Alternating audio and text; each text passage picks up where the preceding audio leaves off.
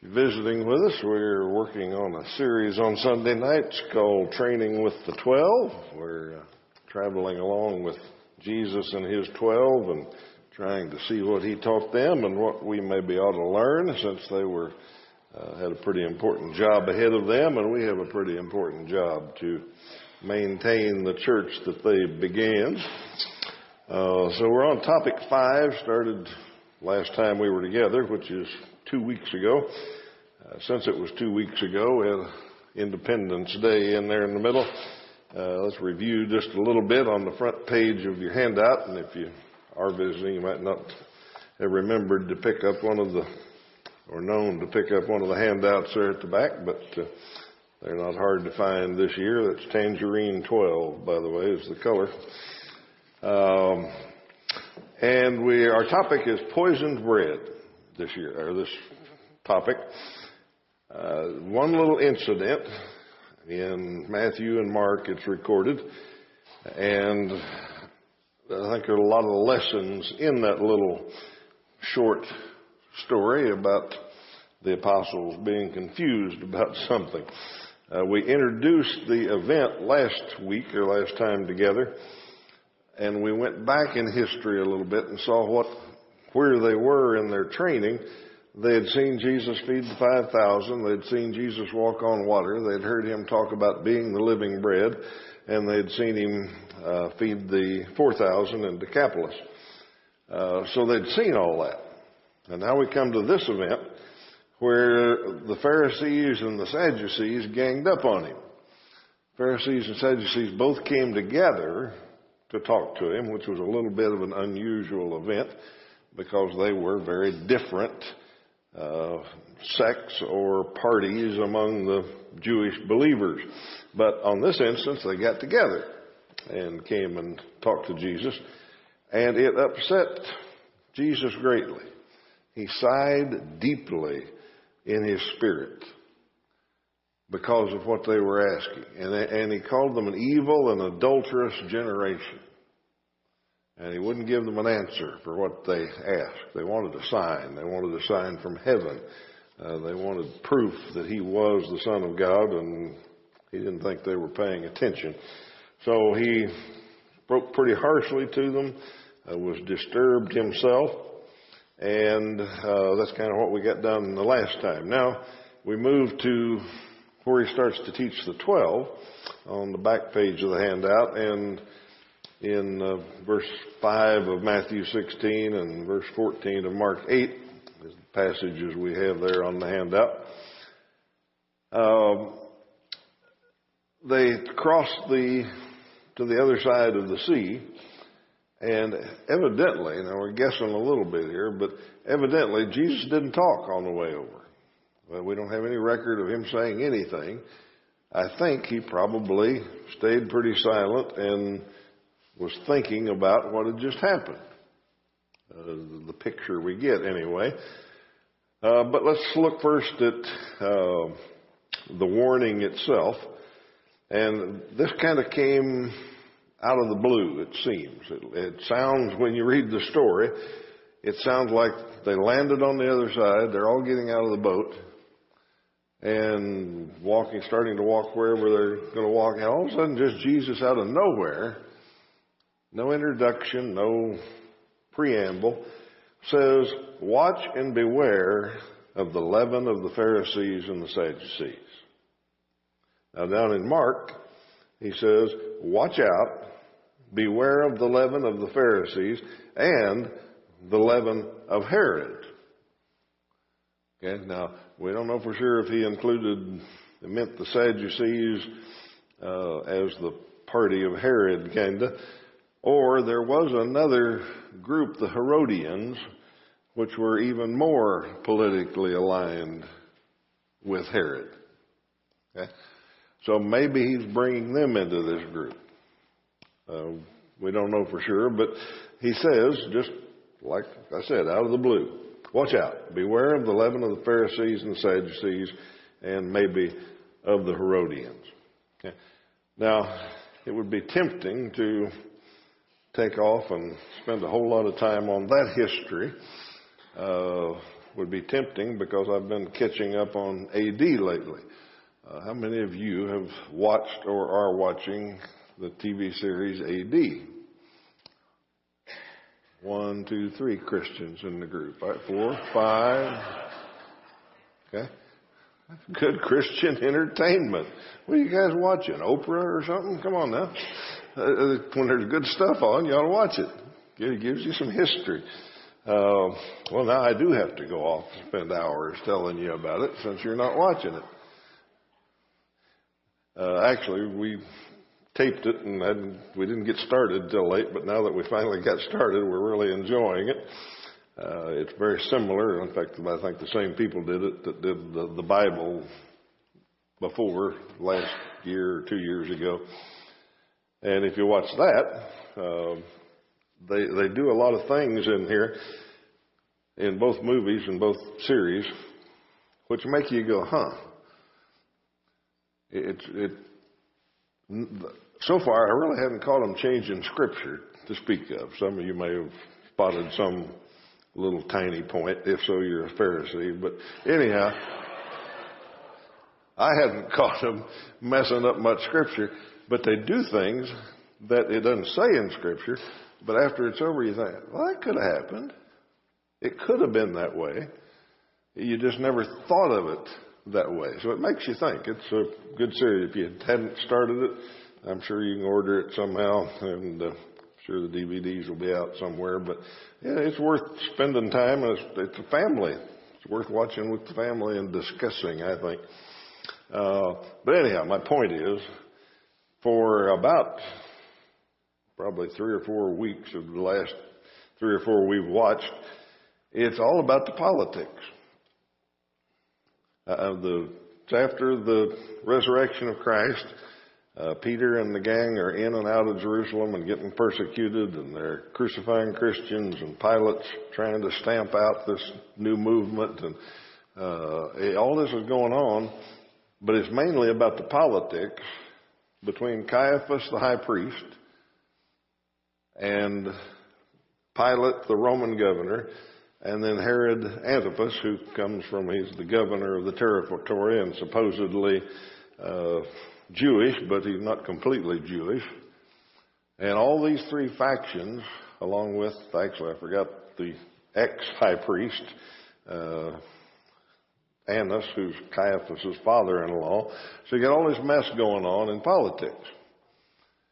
And a lot of what's happening is not in the New Testament, except it says the Christians were persecuted.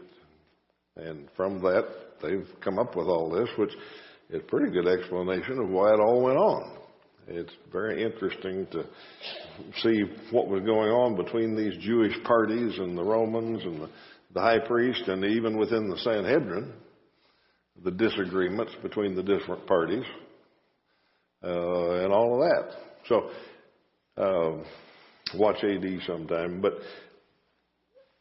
after you've seen that and think about the politics of it, you realize what a big deal it was here for the Pharisees and Sadducees to come to Jesus together and ask for a sign and try to uh, can get him in trouble and all that or disprove him and why Jesus was so upset with them.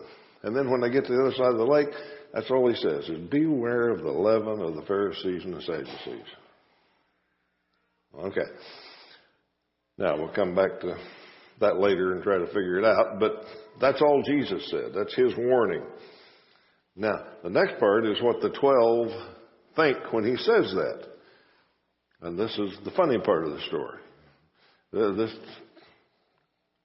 is comical to me, uh, how far off track these guys were. He said, beware of the leaven of the Pharisees and Sadducees. Now here's what the account tells us, Mark, Matthew 16. When the disciples reached the other side, they had forgotten to bring any bread.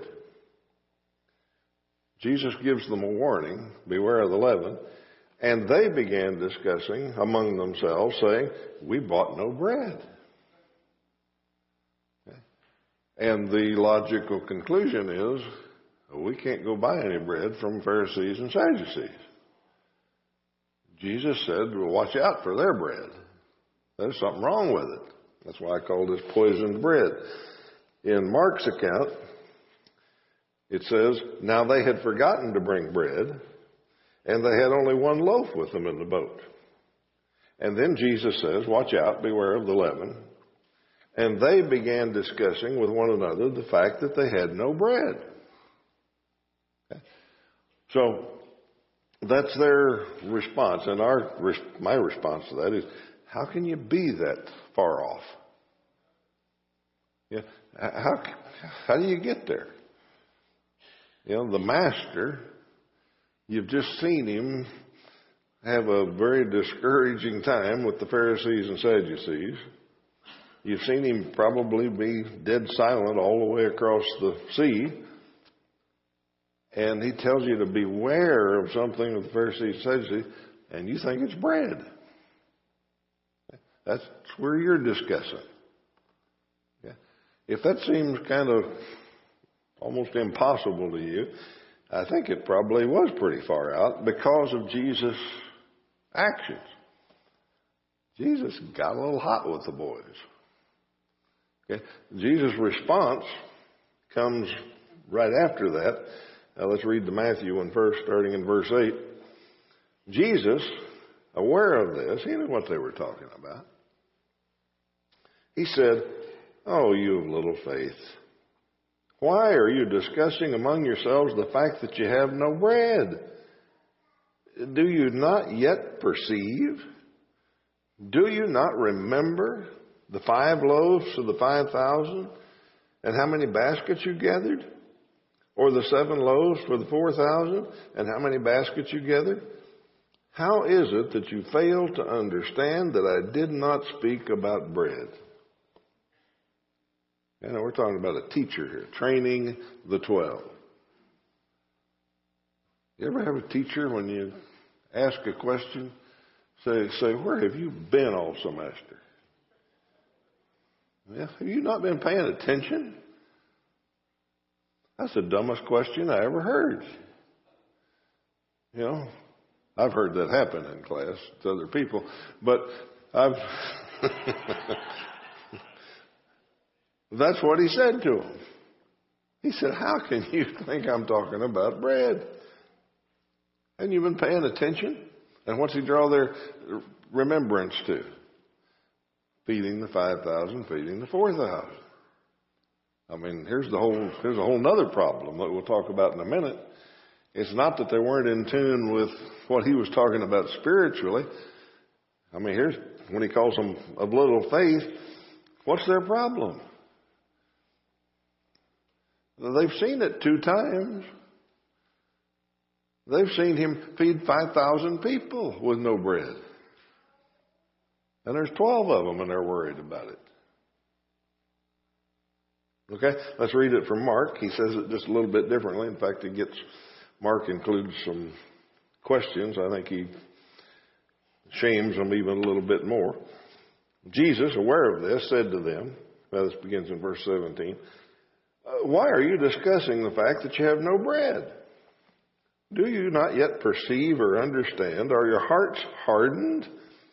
Having eyes to see, don't you see? And having ears, you don't hear? And don't you remember? When I broke the five loaves for the five thousand, how many baskets full of broken pieces did you take up? I had to answer him. He stopped and made them answer. They said, 12. And the, and the seven for the 4,000. How many baskets full of broken pieces did you take up? I said, seven.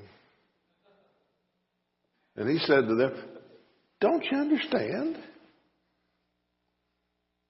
Don't you get this? I mean, this is a training moment for these poor guys. They, they were really slow sometimes. And Jesus pointed it out, called them of little faith, demanded that they tell him how many they picked up and why they don't remember that and what's the matter with them. Okay, so, and that's all the story tells us. That's where the story ends. So, let's, let's draw a few, or let's think a little bit further. What was the problem with the 12, first of all? Since we're calling ourselves the 13th apostle and want to do better than the 12, what was their problem? How, how did they get this messed up? I mean, Jesus couldn't understand how they were that messed up. I think he could, but he was abusing them, so they'd think about it. Now, it's not in the text what their problem was, but what I put down on your handout for us to consider is where was their focus? What were these guys focused on? Over on the other shore, Jesus sighed deep in his spirit because of the spiritual problem that the Pharisees and the Sadducees had. What were the disciples focused on? Lunch. You know, I mean, Jesus is over fighting this cosmic battle with the, the spiritual forces and all the Pharisees and Sadducees and the Jewish nation and all of that, and the boys are wondering when we're going to have lunch. Okay. Where's the focus? And what I put down is it spiritual or temporal? Is it heavenly or is it earthly? Well, the answer is obvious. They, they took the signs event, what happened on the other shore, they took that way too lightly. They didn't pay attention. You know, if you were really trying to learn from the master, I think you'd watch that situation and see how he handled the Pharisees and Sadducees and how upset he got and how he told them he wasn't going to give them an answer and all of that. You might even have asked him some questions on the way back across the sea. But they didn't. They were sitting back there talking about, oh my goodness, we forgot bread. Who was supposed to do the shopping this week over there? They were, they were focused on the bread way too seriously. On the sign events, way too lightly. On the bread, way too seriously. I mean, if I'd just been with the master, it seems like if he had just called somebody an evil and adulterous generation, I might have perked up, you know. Oh, whoa, he's not happy with them. If I'm supposed to learn from him, I think I'll ask him why on the way home. Anyhow, that's my guess at what their problem was. They just weren't focused on spiritual things. They were worried about temporal things. And that's why Jesus got so upset with them. Kept asking them, don't you understand? Now, there was a, I barely mentioned it, there was a big problem of faith in there. I mean, you think about it. To see him feed 5,000 people with a little bit that would fit on this pulpit and feed 4,000 people with a little bit that would fit here in my hands. And they even had a loaf of bread. And they were worried how they were going to feed themselves. You know, got a little faith problem there. Maybe you would figure out Jesus can handle this kind of thing. This isn't our biggest worry today. Okay. Uh, anyhow, that's what the story tells us. Now, let me close by reading a, a passage from Dr. Bruce's book, which we're kind of using to pick our topics. Uh, the Training of the Twelve, a classic Christian book. Um, and I want to read this paragraph that he wrote about this because what we got to figure out is what the leaven is. And the story is interesting. And the abuse of the disciples gets interesting and all that. But the big part of the story is he said to beware the leaven of the Pharisees and Sadducees. So those 12 should have been trying to figure that out. And number 13 ought to figure out what it is in 2015. So the next week or two, we'll try to figure out what the leaven is today. But listen to what uh, Bruce says about the leaven, about this event. He said, It was thus made apparent, once for all, that a Christian is not one who merely differs superficially, either from Pharisees or from Sadducees separately, but one who differs radically from both. A weighty truth not yet well understood. For it's fancied by many that right believing and right living consist in going to the opposite extreme from any tendency whose evil influence is apparent. Okay? What Bruce trying to tell us here is when he says, Beware of the Pharisees and Sadducees, that was the two groups in that day that were the opposite extremes.